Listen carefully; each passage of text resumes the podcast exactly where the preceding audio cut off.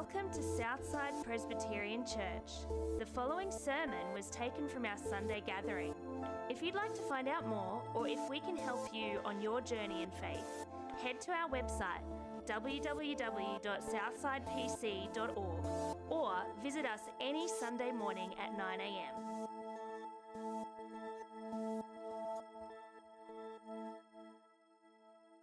Hello. We are reading all of John chapter 5 today. So we're kicking off our new series in John. So turn with me to John chapter 5 um, on the church Bibles. It's on page 864 and it will be on the screen behind me. John chapter 5. Sometime later, Jesus went up to Jerusalem for one of the Jewish festivals.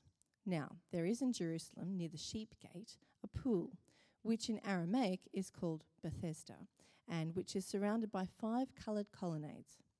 Here, a great number of disabled people used to lie the blind, the lame, the paralysed. One who was there had been an invalid for 38 years. When Jesus saw him lying there and learned that he'd been in this condition for a long time, he asked him, Do you want to get well? Sir, the invalid replied, I have no one to help me into the pool when the water is stirred. While I am trying to get in, someone else goes down ahead of me. Then Jesus said to him, Get up, pick up your mat and walk. At once the man was cured. He picked up his mat and walked. The day on which this took place was Sabbath. And so the Jewish leaders said to the man who had been healed, It is the Sabbath. The law forbids you to carry your mat. But he replied, the man who made me well said to me, Pick up your mat and walk. So they asked him, Who is this fellow who told you to pick it up and walk? the man who was healed had no idea who it was, for Jesus had slipped away into the crowd that was there. Later, Jesus found him at the temple and said to him, See, you are well again. Stop sinning, or something worse may happen to you. The man went away and told the Jewish leaders that it was Jesus who had made him well. So, because Jesus was doing these things on the Sabbath, the Jewish leaders began to persecute him. In his defense, Jesus said to them, My Father is always at work to this very day, and I too am working. For this reason, they tried all the more to kill him. Not only was he breaking the Sabbath, but he was even calling God his own Father, making himself equal with God.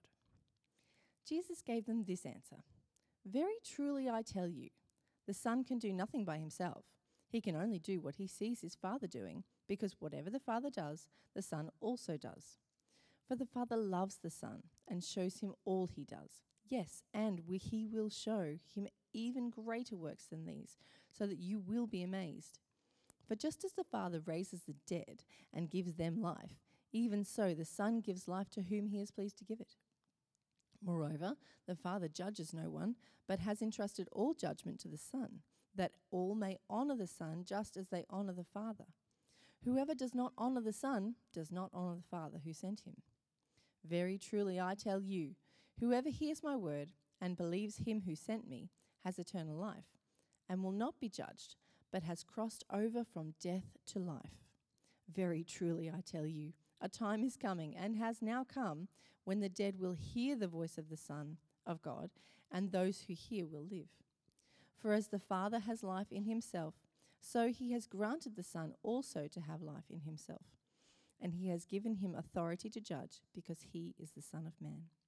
Do not be amazed at this, for a time is coming when all who are in their graves will hear his voice and come out. Those who have done what is good will rise to live, and those who have done what is evil will rise to be condemned.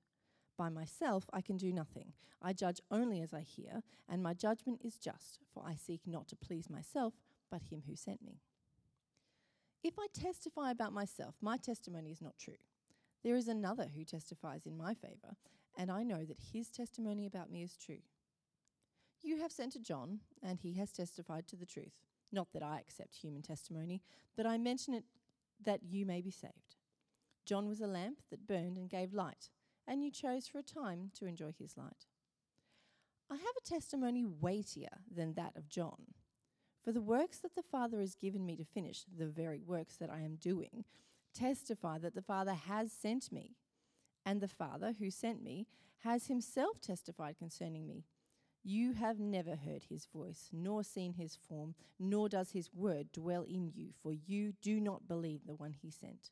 You study the scriptures diligently because you think that in them you have eternal life. These are the very scriptures that testify about me, yet you refuse to come to me to have life.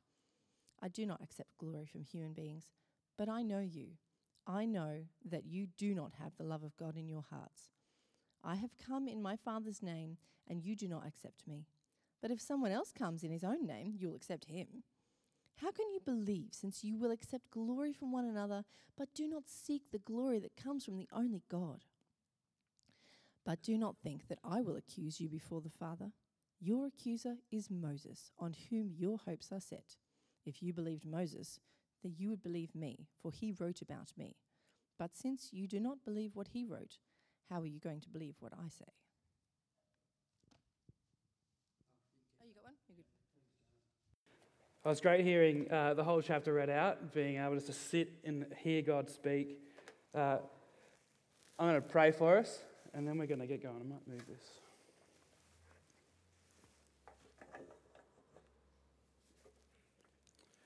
Uh, let's, let's pray together. Heavenly Father, we thank you that you speak to us. We thank you for the way that you come to us in a way that we can know you, that you communicate, you use words.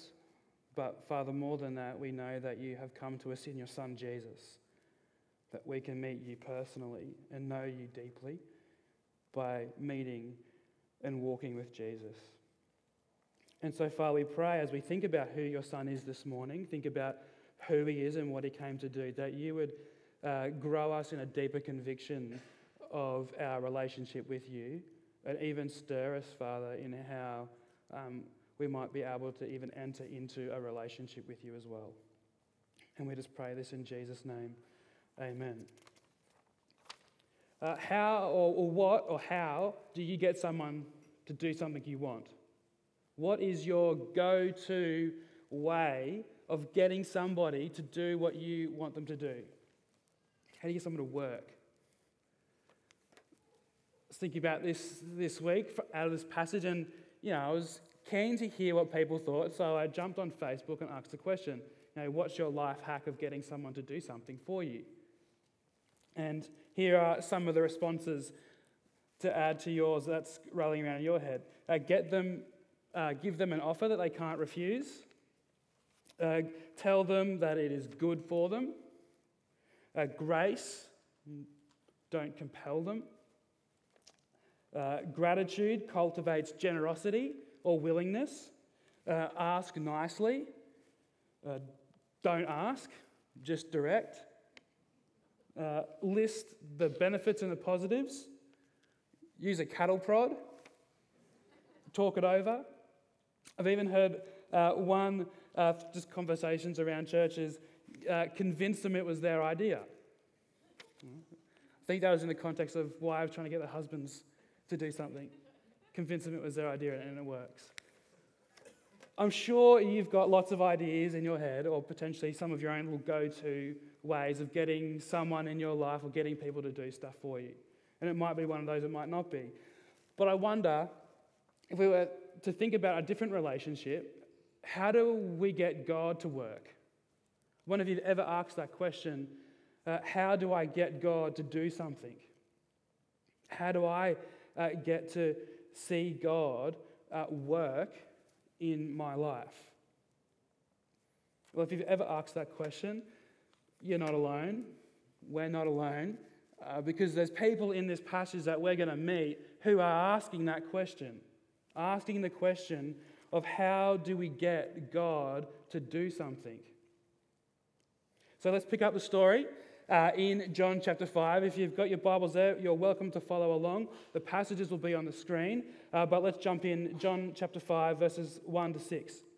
Sometime later, Jesus went up to Jerusalem uh, for one of the Jewish festivals. Uh, now, there uh, is in Jerusalem, near the sheep gate, a pool which in Aramaic is called uh, Bethesda, and which is surrounded by five covered colonnades. Here, a great number of disabled people uh, used to lie the blind, the lame, the paralyzed. One who was there has been an invalid for 38 years. A certain man, Jesus, or John tells us, has been laying there for 38 years. So, entering the city of Jerusalem, Jesus is walking past a pool. This pool has a particular reputation, a reputation that uh, if you can be the first person in the water when it bubbles up or stirs up or moves, that you will get access, that you will get healing, restoration from your physical brokenness. And so there are these people waiting to be healed. Hundreds of sick people, blind, uh, crippled, paralyzed, gathering, waiting, hoping, expecting that if they could just be the first one in the water, that they uh, would get God to work in their life. He would have mercy on them, He would rescue them, He would heal them. And so, you know, straight away, this isn't you know, your typical pool or spa. You know, Sarah and I have been taking Hosea to um, swimming lessons uh, down at Kingston, and I tell you what, when we jump in the pool, nothing special is happening. Um, no one's getting healed. Um, Hosea doesn't magically start swimming on his own. No, this is a unique belief, expectation that these people have that if they could just get in this pool, they would get God to work. And as Jesus is walking, he notices a man, an invalid. The word invalid is a bit weird. It just means a particular man, a certain man, this man. One of the many, Jesus noticed one, this one. And we're told in verse 5 that he has been laying there for a very, very long time, potentially 38 years. One who was there had been an invalid for 38 years. This man could have spent what is likely his entire life waiting by this pool. He could have potentially spent his whole life trying to get healed. He could have spent his entire life expecting that if he could just get himself in the water first, he would be made well. If he could just get himself into the water, God would work in his life. Because in his mind, that's where God's presence and power is found. That's how he gets God's presence and power in his life by getting himself into this pool. And so Jesus notices him and he speaks to him. He asks, he asks this man in verse 6 Do you want to get well? Do you want to get well? It is an odd question. Of course he does. And that's what he says, well, as much as what he says in verse 7. Of, you know, of course I do, but I can't get myself in the pool fast enough. It's an odd question because the answer is obvious. Of course, this man wants to get well. Why on earth would you spend potentially 38 years lying beside this pool hum, after humiliation after humiliation of just not being able to get yourself in the pool? Of course, this man wants to be healed. But what is Jesus asking? Well, we all know what it's like to wash dishes. Whether you have a dishwasher at home like us, there's still those things that you do just have to wash by hand. There's pots, there's pans, things that just don't go in the dishwasher. And so, you know, washing a pan or a, a pot, I've got these nice big cast iron ones at home. I love cooking on them. Not that I do much cooking, but you've got to scrub them. So they're scrubbing, you know, with some soap and and, you know, Sarah comes to me and she asks, uh, Do you want to make that pan clean? Well, yeah, I'm washing it. Of course I do. What else would I be doing if not that with this pan in the sink, washing it? And as far as I'm aware, that's what I'm doing. This is the way I know how to do it. And so the, uh, the, the question, do you want to make that pot clean, it gets under my skin, doesn't it? It, it, asks, it forces me to ask the question well, am I doing something wrong? Is there another way to wash a pan that I somehow don't know? If I'm in a really bad, like, you know, headspace, it might even make me question my entire way or approach of washing dishes? If not like this, well, then, man, what have I been doing for the last 30 years? Jesus' question isn't trivial about washing dishes. Jesus' question gets to the heart of life, of things, of being a person, and it cuts to the heart. He asks, Is this how God works? Underneath Jesus' question, Do you want to be healed? Is this underlying question of, Is this the way you'll get God to do something? Jesus gets, uh, Jesus' question is meant to get under the skin to get this man to think if laying, waiting, and trying to get himself into the pool is going to get God to do something. And so pick up uh, the verse with me. Jesus, after asking the question, says to the man, Get up, pick up your mat, and walk. And at once, the man picks up his mat and walks. But in the following verses, we discover that the man at the pool isn't the only one who is trying to get God to work in, uh, in his life. We, uh, in verse 10, we meet uh, the Jewish religious leaders. Look with me at verse 10. Uh, the day on which this took place, the healing at the pool, and so the Jewish religious leaders said to the man um, who had been healed, It is the Sabbath. The law forbids that you carry your mat. What's with their response? It's way out of place. It, it's a crazy response. It doesn't make sense. So, why? Why doesn't it make sense? Why is this so out of place? Why would someone, any right person, respond to what has just happened in this way? Because they think that they will get God to work in their life if only they keep God's law. The Jewish religious leaders think that God will work if they keep God's law, particularly uh, the law of the Sabbath. Now, the Sabbath was a particular day, the seventh day in the week, where God's people were meant to rest. They were meant to stop their work, to rest, to be with their God. And you know, there's a long history to God's law, a long history to God's people, and particularly the Sabbath. And that the Old Testament tells that big story where God's people, the Jews or Israel, were God's chosen people to make him known to the rest of the world so that the rest of the world might come to know God and be with him and belong to him. Uh, but uh, like we saw uh, last week um, when Danny was here preaching, he helpfully gave us this idea that, you know, this, the law um, and the land and the temple and, and the kings that God gave his people were meant to be symbols of their relationship with him. Outward signs that they belonged to him, that God was at work in their life, in their people. And so one of those laws was the Sabbath. And the picture that we got last week was that uh, the, the law, among the other things that God gave them, was this sign or a symbol, like a wedding ring is. How a wedding ring masks, um, is a, mar- a mark or a symbol or a sign, an outward sign of a very deep and intimate relationship. But what happens then uh, if the ring comes off the finger? What if the ring stays off the finger? Although the ring isn't the relationship, removing it says something, particularly if it stays off. It says that at the very least, you know, I don't want to be associated with this kind of relationship, with this kind of person.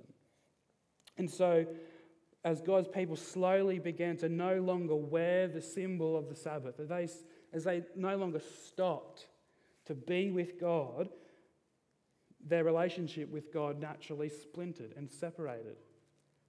And so the Jewish religious leaders of Jesus' day thought, well, if we just put the ring back on the finger, if we just start keeping the Sabbath, keeping the law again, that is what will make God work again in our lives.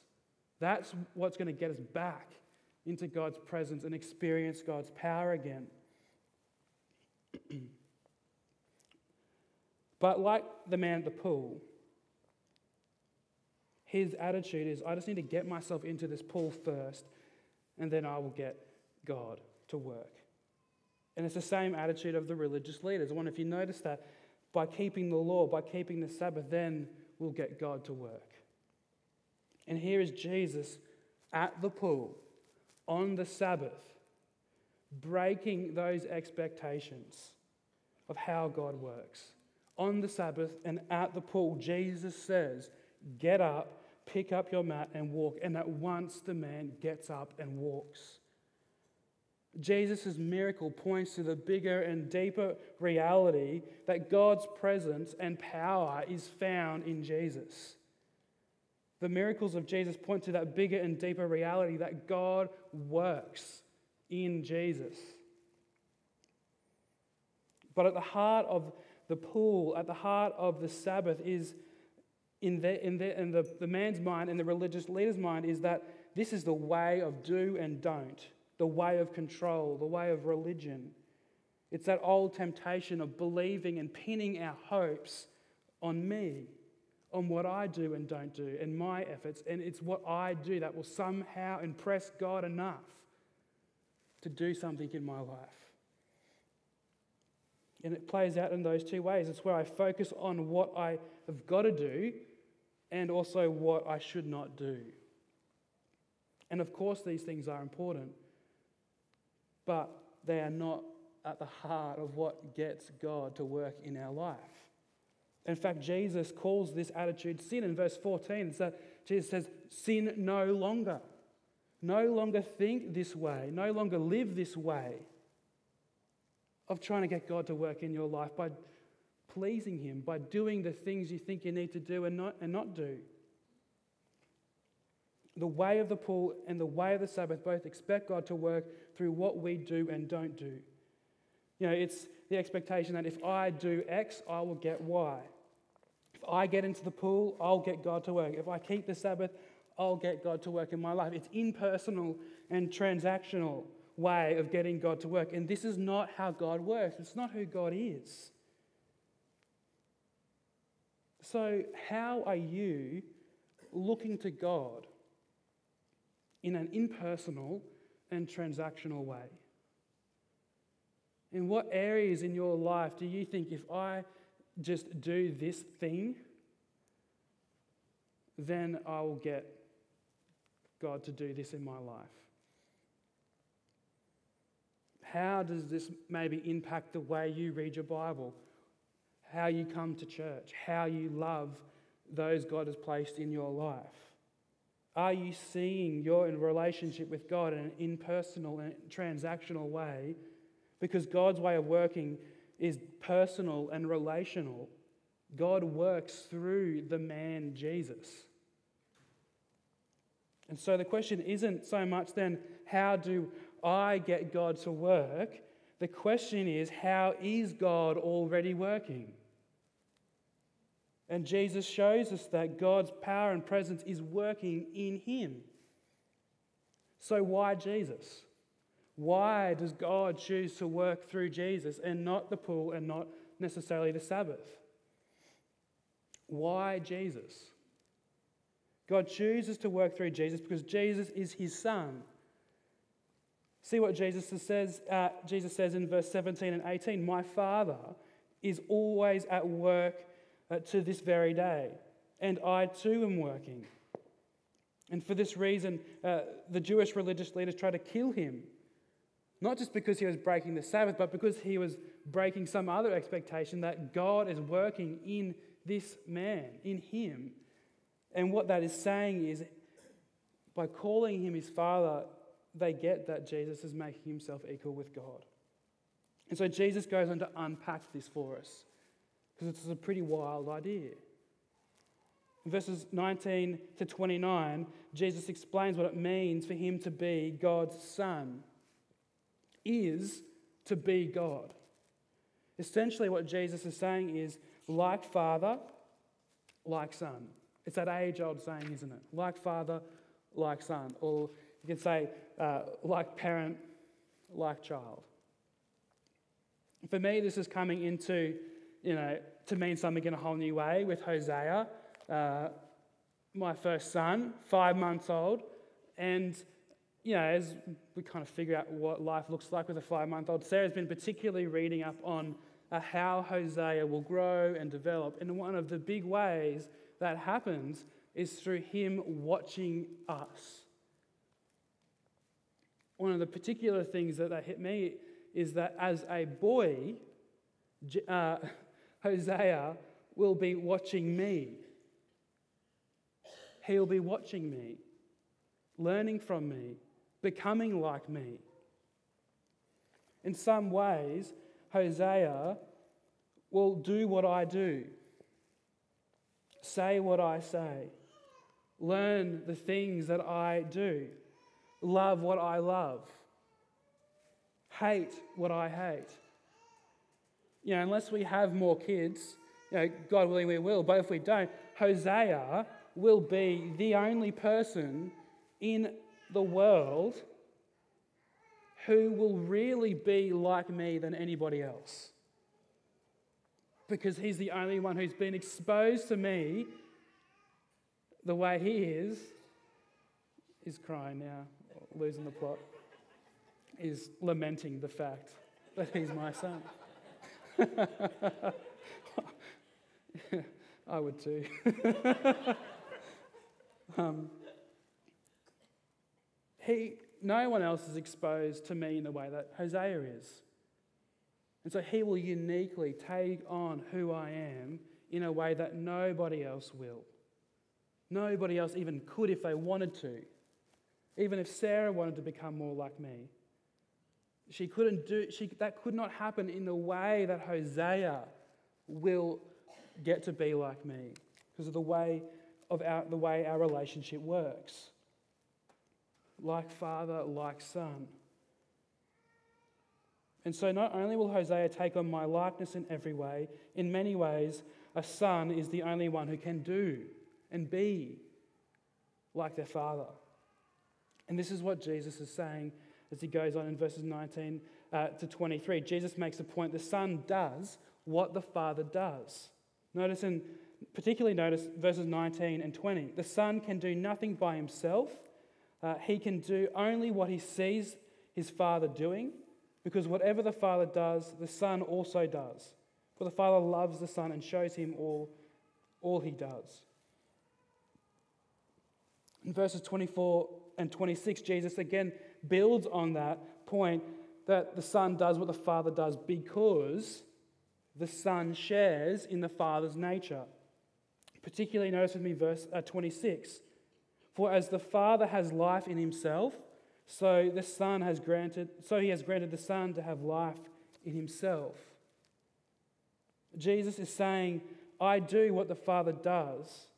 I do what God does because I am the Father's Son, because I am God. But what is the Father doing through the Son? What, what are the Father and the Son up to? Well, they're bringing life. And we saw that in verses 21, 24, and 25. Let me just read them for you so you can have them afresh in your mind.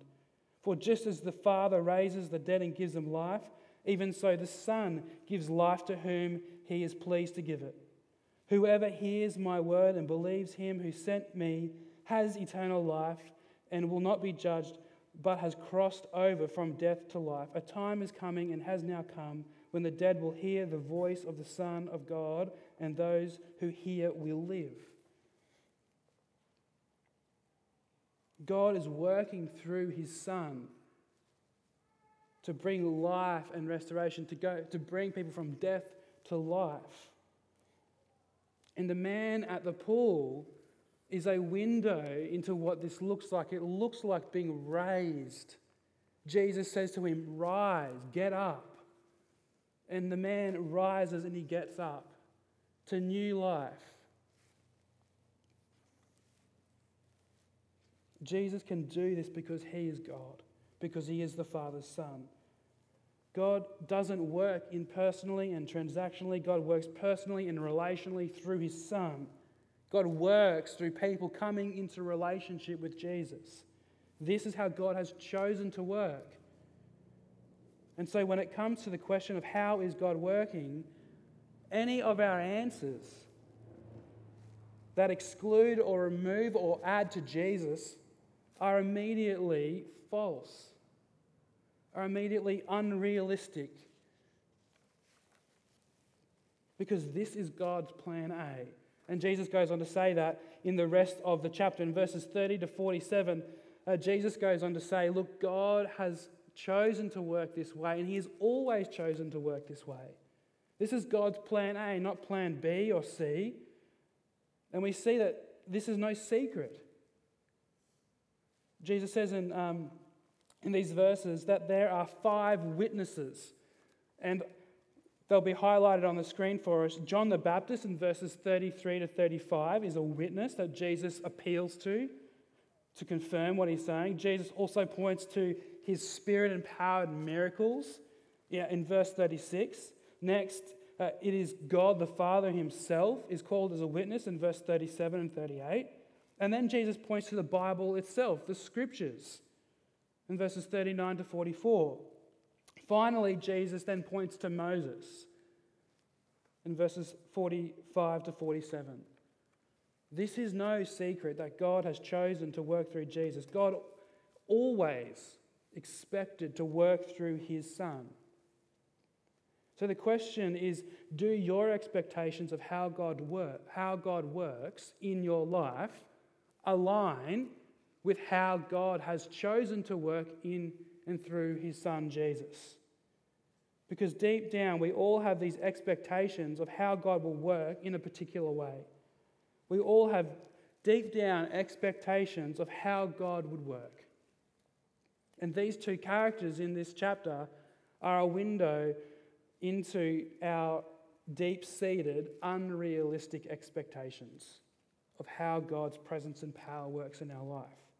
Unrealistic, not in the sense that God can't, God can do anything He wants. He could speak through one of these lights if He really wanted to, but God has actually chosen to work through His Son.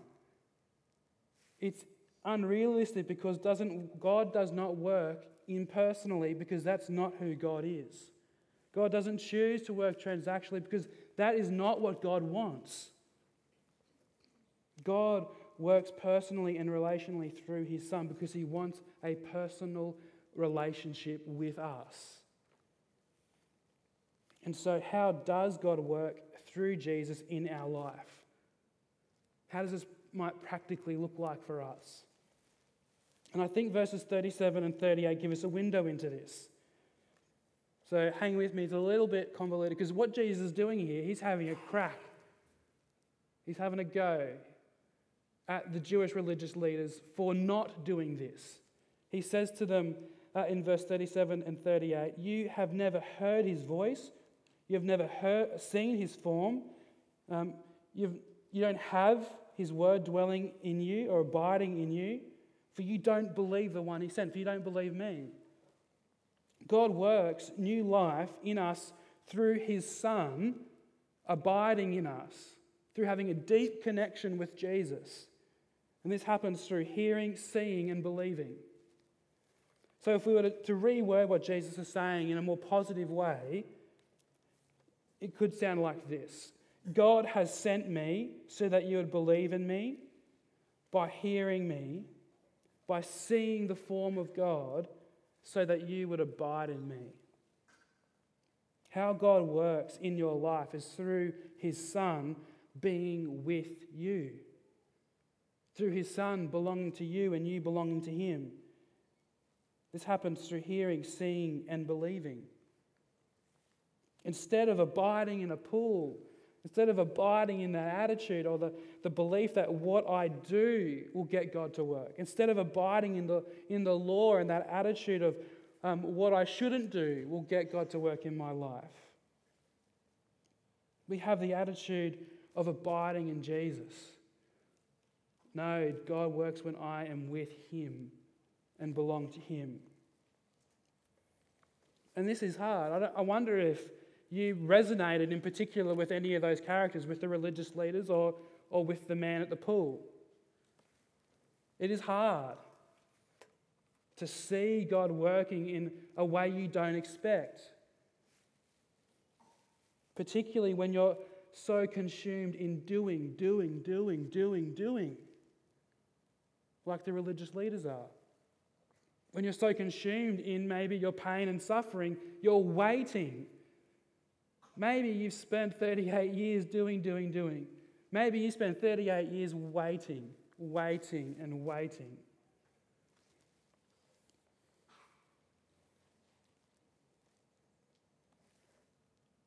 God calls us now, like this man at the pool, to stop and notice, to see, to hear, and believe. Whether you're not a Christian at all or whether you've been a Christian for your whole life, to slow down right now. Hear, see, hear, believe that God works his presence and power in your life, not through what you do or what you don't do, but through you having a personal relationship with Jesus, with him abiding in you. What does this abiding do? What does the believing produce in us? What is this life that he wants for us? What is this new life? What is this coming from death to life? Well, if you can remember back to the very beginning of John, Jesus said, that I have come to give you life. And what does that life look like? In verses 14, yeah, I'm trying to find it for us. Verse 12. But to all who did receive Jesus, for all who would receive in him, believe in his name, he would give the right to become children of God. Whoever were born um, who were born not of blood, nor the will of the flesh, not the will of us, our body, our efforts, our do and don't, but by the will of God. This is the life that this is eternal life. This is what it is to know life, to be known by God as a child of God to go from death to life, to go from not being a child of God to being a child of God, of belonging to the one who is life and has life, belonging to God, belonging to Him as a child.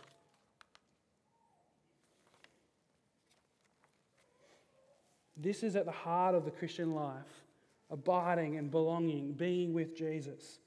Because this is the prior and primary way that God has chosen to work in your life. Are ye so immersed in your way of thinking, expecting and believing and trying to get God to work that you haven't stopped to see that God is already working to this day through his son Jesus? So, why Jesus? Why him? Why would you pin your hopes on Jesus? Why would you believe in Jesus? Why would you look to him rather than all the other things in the world? Well, because Jesus is where the presence and power of God is found for our life. There, in Him, that's where God has chosen to work. Let's pray.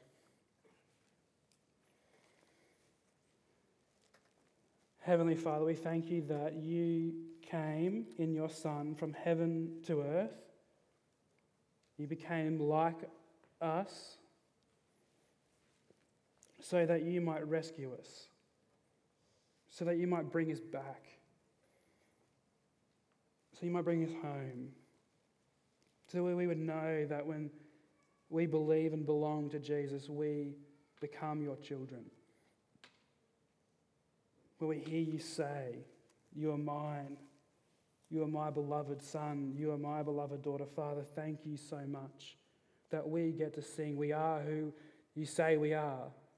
I am who you say I am, that I'm a child of God because of what you've done for us in Jesus, of, because that's who we are when we belong to Jesus. Thank you that you do this in Him. Thank you that it's not up to us, not up to our effort, not our will, but your will, your loving and pleasing and good will you choose to make us yours. We pray that we would look to Christ for this. Father, forgive us for looking to what we do and don't do. Father, we're sorry for making this about us. And we just pray that we would make this more about Jesus. Father, help us to see the ways in which we don't look to Him. Help us to see where we treat you impersonally and, and like a vending machine.